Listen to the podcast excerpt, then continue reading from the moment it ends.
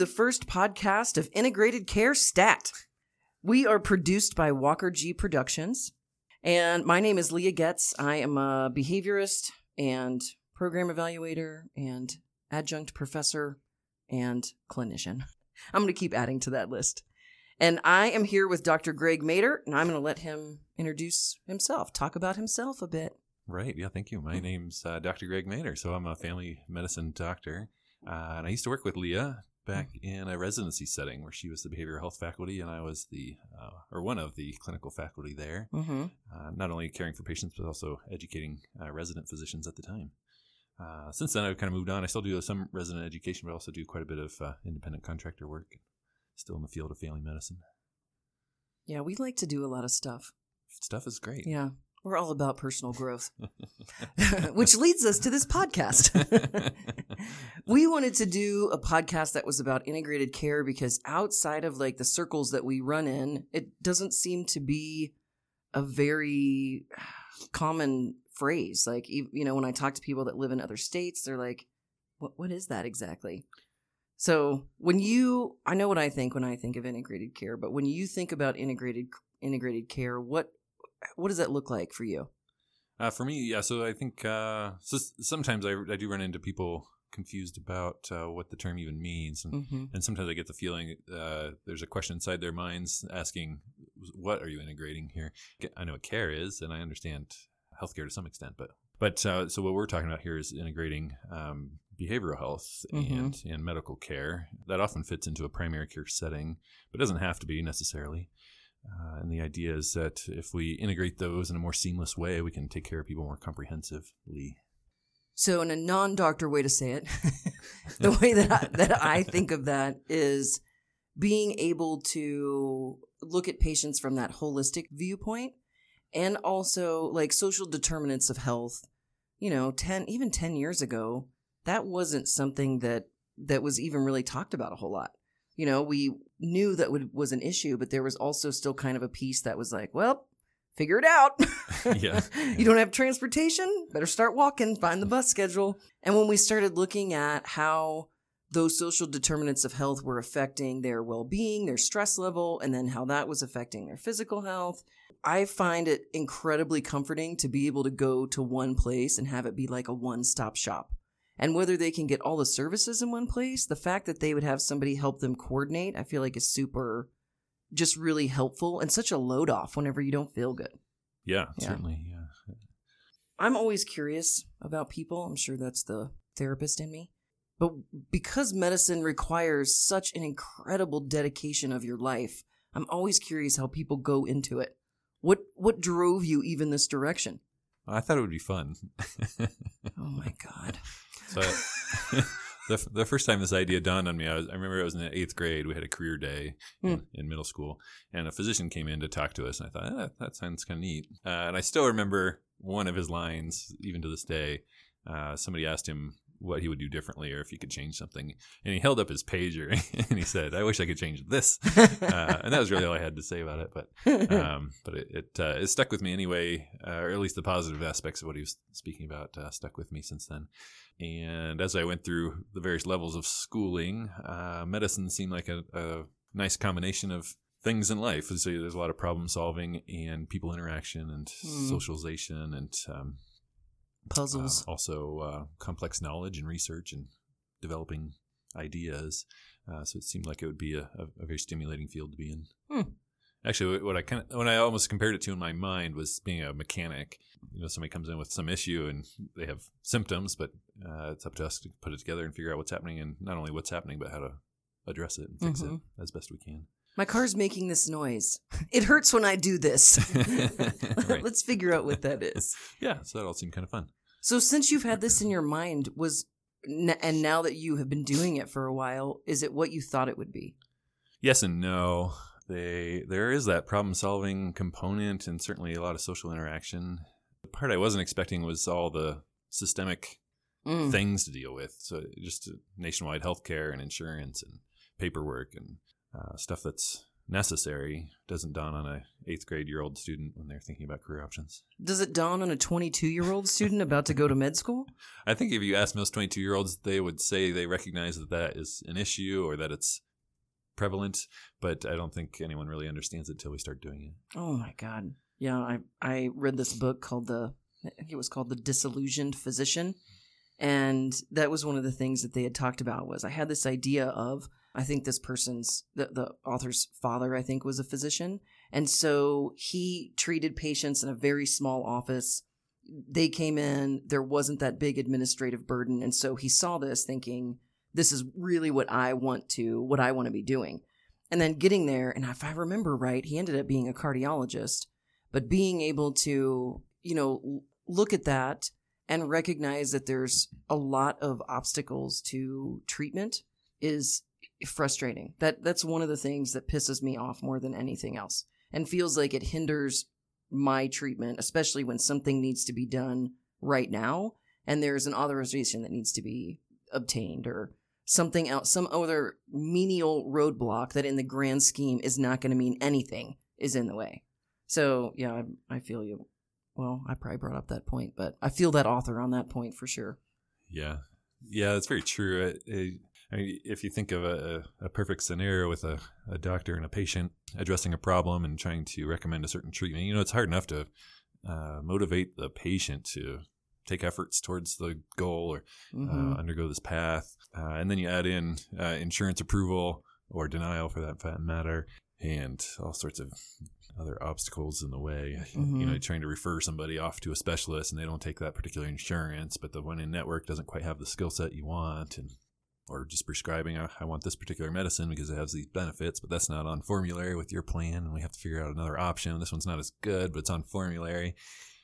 And it's just, it just goes on and on. Mm. I think the, I remember the governor saying that he formed some sort of healthcare committee, task force, something. Have you heard this? I, I heard a little bit about it, but I, I don't know many details. Well, I remember, I, I remember listening to his State of the Union. And that was one of the things that he said was a priority was this, we're going to figure out what this healthcare system is. And I know I was driving to a SIM practice, so I know this was in the middle of SIM. But now that SIM has ended, SIM is the state innovation model. Now that SIM has ended, I'm unsure of what is next. And the programs that I've heard of that perhaps are more federal, the guidelines have changed. The way that they handle things have changed, which I am just not in agreement with. I have a hard time understanding that thought process of how they actually got there. Regardless, I want to be part of that task force. Like the, all of those things, that administrative burden, all of those types of issues that all of us struggle with. Do you see a sol- like, what are some solutions to those? How would we even get around that? I'm not sure. When I think about this, well, actually, maybe we should back up and talk about what the SIM model is for our listeners first. Oh, I don't want to get in too much into SIM. Okay. Only because it's over. yeah, yeah, it is so, a bit of a moot point. yeah, SIM was the state innovation model, and Colorado um, got like sixty-five million dollars that was funneled down through practice transformation organizations, um, the University of Colorado practice transformation organizations, and primary care practices and some specialties to integrate behavioral health. So that looked like increased screenings for patients, more succinct referral systems. It kind of shored up all of the lines of travel in my mind for people that struggle with, with mental health, where they need to go at which level of acuity. So I think that it, it was a fantastic model. I think the aggregate data that came out of it is really impressive. Um, I think the practices did a phenomenal job as far as going from, I, I had one practice that three years prior to SIM, they were on paper. So made that change to go electronic.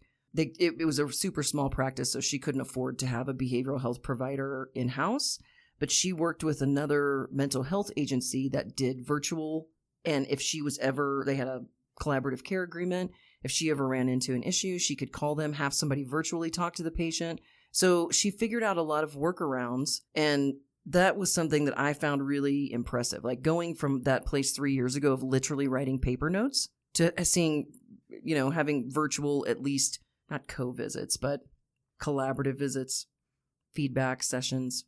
So state innovation was uh, a really good program, and it was super exciting to to work in.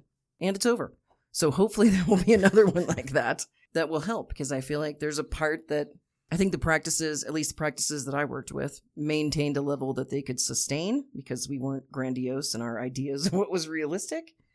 But now that it's gone, does that mean that's just kind of where we sit? There's no more improvement? I sure hope not. Yeah. I, I imagine another project will come along. It's, uh, certainly every little project gets a little foothold in the industry and uh, mm. grows from there. So maybe it's a small scale now or smaller scale, but hopefully it'll continue to expand, even if there's not uh, a funded project behind it. Yeah. Yeah. Governor, you're welcome to come on. We would love to hear your ideas. So back to your original question. Mm-hmm. Uh, oh, yeah. You were asking if, uh, if there was hope for healthcare. So, and I'll back up one more time. So what do you, when you see cracks in the system, not so much documentation from like a clinical standpoint, but cracks in the overall like healthcare system, the integrated system, what are they? Uh, I think access to care continues to be an issue. Yeah. And all sorts of different care. Um, a lot of times people think of visits with a provider or physician when they talk about access to care, but uh, it goes beyond that too. Obviously just affording medicine and even just affording healthy food. Right. Uh, and exercise. Uh, those resources aren't free, certainly, and uh, have a huge impact on people's health. Yeah. It, are there are there partnerships that you think should be happening with the healthcare industry and others that are not associated with the healthcare industry? Oh, that's an interesting question. Uh, I think yes. So um, it probably comes back to the same nutrition and exercise. Mm-hmm. Priorities. Uh, in my mind, I think those are, are really, really important, and they often get overlooked. Uh, you know, people in healthcare almost think that's um, taken for granted, or uh, that's an assumption that, you know, that someone's going to come see me with an issue. Certainly, they've already tried diet and exercise before they come see me, uh, and that's never the case. Yeah, uh, you know, I think we should spend tons more time on uh, educating folks on what that means and, and what what uh, little changes they can make for themselves. Mm-hmm. Uh, I always tell people it's. Uh, Nutrition is definitely about the journey and not the destination, because uh, no nutrition's perfect. It, it, it's more about sustainable changes along the way and uh, getting rid of things that uh, cause issues and, and adding things that can help with um, adding benefit. Yeah. And I'll take one step further. If we're going to be trauma informed, trauma comes out in all different kinds of ways. Plenty of it comes out around food. Yeah. Yeah, that's for sure. So uh, I, that to me is another big part of that integrated care. How can we be trauma informed and recognize that it's not like, hey, how you, you weigh three hundred pounds. You have to know that this isn't healthy, right? Right. Right. So what what is it that we can do to, instead of focusing on, I mean, we need to focus on the scale because that's just a metric that is important. And we sh- I don't think that something should be discounted. And what does it look like that you're that you're willing to do and able to do that still moves you forward? So I I think so much of that is, instead of it being, hey, you have these symptoms, here's what the cure is. It's more, you have these symptoms. If you choose to manage them, they may go away. Should you choose not to manage them, they may increase. And they may infect essentially other areas of wellness. So do you remember, I don't even remember what year this was. I think it was over a summer that the clinic that we worked in partnered with the uh, a community rec center. I think it was in Westchester. Oh, I do remember that. Remember that? Yeah, I forgot about it. And our patients that had A one C's, if they were diagnosed and had diabetes and they had an A one C, maybe it was just a diagnosis, certainly for an A one C over nine, but perhaps just a diagnosis, this rec center gave uh, family passes to our patients so that while the kids were out of school, they could have healthy activities and have some place to go. The patients could work out, initially helping to control population health. So I thought that was a fantastic program, and I'm shocked that more people do not do it. Yeah, that was a wonderful initiative. I, I really liked that a lot. Obviously, it wasn't uh, entirely comprehensive. You know, we didn't uh, necessarily address. We didn't measure it, for uh, one. We didn't measure it. Mm-hmm. It wasn't a um, evidence-based practice or experiment by any means. It was just um, an effort to try and help our patients. And, and we didn't help with things like transportation or her. Um, mm-hmm. I don't think we did even formal childcare of any kind. It was really just the pass to the gym. Well, they can uh, take their – and the, they could do it at the gym with, yep. the ch- with children. But um, uh, so it, we obviously didn't ab- address all the obstacles. We were just trying to help a little bit with um, getting people a little more motivated to, to make healthy changes. Yeah. Why did we not measure that? That is so stupid. That's a good question. I That would have been fantastic to be able to, uh, to me, that shifts the money around a bit. Yeah. Right? If we yeah. can at least show a correlation of community mental health centers helping to control population health, we need to be shifting that financial piece around, I think, a bit. Yeah, definitely. Yeah, the money has uh, quite a bit of weight in any industry. Healthcare is no exception there. Yeah. Yeah, and I think the other places that are outside of healthcare are like the social determinants of health. You know, are there grocery stores? There was somebody we used to – so there's somebody that I used to work with in clinic who worked at a grocery store, and her job was to take people around and talk to them about labels and educate them on where the best places to shop were in the grocery store. So I know that there's things like that that exist. They just seem so few and far between. You know what I mean? When I think of like, God, if this was a normed behavior, it would be very difficult to not engage in it. So I'm, that's the other thing when I think like, what can we norm that when it's outside the norm, then it's weird. Like I want integrated care to be so normal that when it doesn't happen, people are pissed off. Like this should not be happening. I should have this screening. I should have this screening. That's, I think the, that, that's the goal of mine. Yeah, I, yeah, I remember my local grocery store was offering that service. I thought I thought it was very interesting. Mm. I was I was pretty excited about it. I didn't take care take advantage of it myself because I figure out I'm already an expert. But uh, it seemed like a great idea. Um, but yeah, I think one of the concepts is um, this idea of food deserts, where uh, different communities are, actually don't have as much access to healthy foods in mm. particular, and, uh, and groceries that maybe other areas do. And so certainly those guys would be maybe helped out by uh, having better access to food and, and educational opportunities like the one you were speaking about. Mm-hmm. Yeah, I think that that's such a, I think that that's a huge struggle. And I also, I'm going to switch gears actually, because I just looked at this other topic and now I want to talk about it. Going back to those partnerships of, of what are some other things to augment that, that treatment plan? What do you, what role do you think nature plays in treatment? Uh, oh, that's a good question. It's it's it's uh, it's hard to come up with a snappy answer for you. Uh, I, I I think it's a little bit bottomless. I don't think any of us really understands how deep that goes. How do you feel when you're in nature? Because I know that's your gig. Oh, do you mean uh, are we talking about nature as being just outside and uh, enjoying the well, natural world? So I would say yes to that, especially when having you know patients that live in like inner city that don't have transportation. They're not going to be going up to the mountains and going hiking more gotcha. than likely. Gotcha. So, so I, I can certainly speak to sociological, um, or not sociological, social psychology research that um, talks about the importance of greenery in spaces. And they did research in urban areas. So in lower income housing, um, perhaps Section eight or government housing, they they looked at this research. And what they found was is that if there was even one tree, any piece of greenery lowered rates of crime. So, and I and I can't tell you exactly how they measured crime. It, I don't know if it was something super serious, like we measured the number of shootings, or if it was just all crime in general. But that was one thing that I remember thinking, like, why don't we have parks everywhere then? Why is there not something that is in, of course, Denver does. I was living in Dallas when this was going on. So that was something that really stuck with me, obviously, if I still remember the research, all of these million years later since grad school. And thinking about that, I when I, I know how I feel like when I lived in Gunnison, even going up to the mountains. I don't want to exercise in the mountains or in nature at all, but just sitting there makes me feel so much better. Mm-hmm. So I'm I'm curious if you think that there's what that plays in just overall wellness for patients. Yeah. So I'm with you now. I was off on a wrong track earlier. I thought of we were course talking you were, about, Greg. Uh, Keep up. I thought we were getting on the subject of uh, genetic predis- predispositions to disease. But uh, nature in terms of the outdoors, I'm, I'm with you. Oh, got it. Nature versus nurtures. Yeah, that got kind you. of a thing. Yeah. Sorry. But uh, yeah, back to the um, outdoor uh, yeah. nature that way.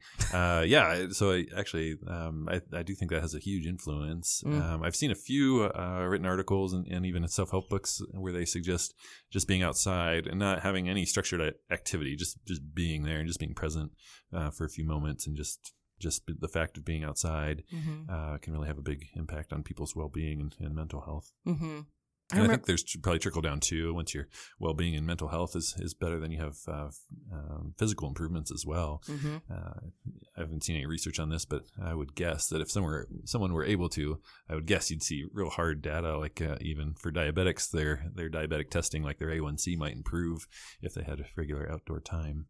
I'm going to talk to you about a lottery project. If we ever win the lottery, this is what I want to do. We'll, Ooh, I like we'll only do research. We will build like a huge house in the middle of the mountains, and we will only do research on that. The Leah and Greg Research Institute? Yes, that's it. Excellent. We were going to, we will determine how our interventions in nature produce better metrics for diabetics and people that have depression and maybe well, even hypertension. We'll add that to the list too. I like it. That would be so fun. What do you think would elevate integrated care from where it's at now? I think there's still a lack of awareness out there, even among people in the healthcare industry. If mm. you bring up the, the term integrated care, I think a lot of people's first response is, what are we integrating? And, and don't realize that's a specific term referring to integrating behavioral health and and, uh, and more traditional medicine. Uh, so I think that would be obviously big, be a big step, is just improving awareness. Mm-hmm. Also, access to care is a big deal. Yeah. Uh, in my mind, an ideal world would be Uh, having some sort of practice situation with mental health and uh, medical care folks all in the same place, uh, and patients just passing seamlessly between the two. That's hard for a whole lot of reasons, obviously, but in this ideal world of mine, it would be great that uh, you know, you come in for because your wrist hurts, and, and we can spend time talking about uh, inflammation and, and even diet and exercise and what that effect has on it. And, and then uh, also playing, um, bring up the mental health um, and behavioral aspects of it as well, uh, all in the same visit, all at once. How do you bring Maybe. up weight with patients? Because no one ever does this with me.